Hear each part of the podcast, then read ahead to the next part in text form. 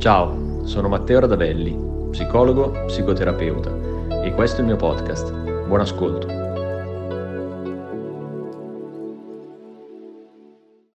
Come vengono affrontati i problemi in psicoterapia? Come ben sai, i motivi per cui una persona può chiedere una psicoterapia o comunque una consultazione psicologica possono essere i più svariati. Esistono sostanzialmente due grandi categorie, mm, i sintomi, ansia, panico, depressione, disturbi del comportamento alimentare, pensieri ossessivi, eccetera, o i problemi esistenziali, ossia tutti quei problemi che non hanno una manifestazione sintomatica ma eh, richiedono alla persona di essere affrontati, ad esempio difficoltà relazionali, problemi lavorativi, mh, mm, il bisogno di fare ordine mh, mm, su perché di alcuni agiti, di alcuni comportamenti o di alcuni stati d'animo.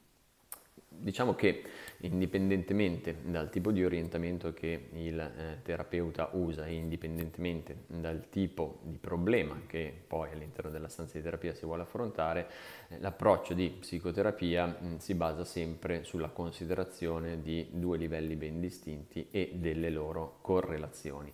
Da un lato ci sono le caratteristiche personali dell'individuo, il suo modo di ragionare, il suo modo di pensare, il suo modo di esistere, in un qualche modo potremmo banalizzare chiamandola personalità dell'individuo e la sua storia ovviamente. Dall'altro c'è il problema che la persona vuole affrontare, che sia appunto questo esistenziale o sintomatico. Perché dico questo? Perché molte persone nel momento in cui arrivano mm, in terapia dicono io ho questo problema, ho un disturbo sessuale per esempio, ho un calo del desiderio piuttosto che ho una disfunzione erettile. È un esempio, possono avere l'ansia o possono avere un problema esistenziale come, come dicevo prima.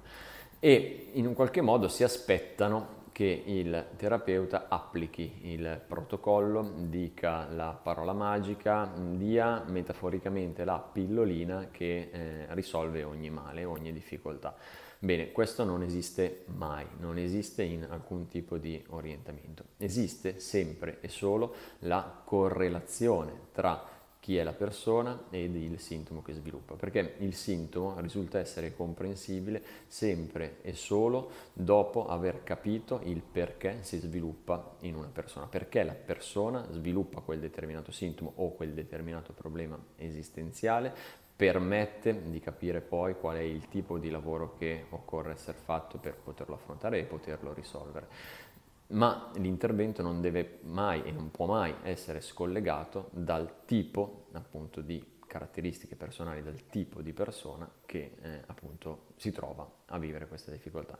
Per questo non può esistere, per quanto l'intervento possa essere centrato sul sintomo, un intervento volto ad estirpare in un qualche modo la difficoltà o il sintomo indipendentemente dal contesto, o meglio dalla persona che vive la difficoltà, ma è sempre necessario riuscire a comprendere perché la persona funziona in una certa maniera, quali sono le sue caratteristiche principali, quali sono i suoi meccanismi di funzionamento, la sua, come dicevo prima, personalità e solo tramite la comprensione di questo è possibile capire il perché sviluppa un determinato sintomo o un determinato problema esistenziale e quindi poi come agire per poterlo risolvere. Se non si tengono presenti questi due livelli e soprattutto la loro correlazione, la loro combinazione, è impossibile riuscire ad intervenire in maniera efficace, è impossibile fare un percorso di ter- psicoterapia che poi effettivamente porta dei benefici non solo nell'immediato ma anche sul lungo periodo.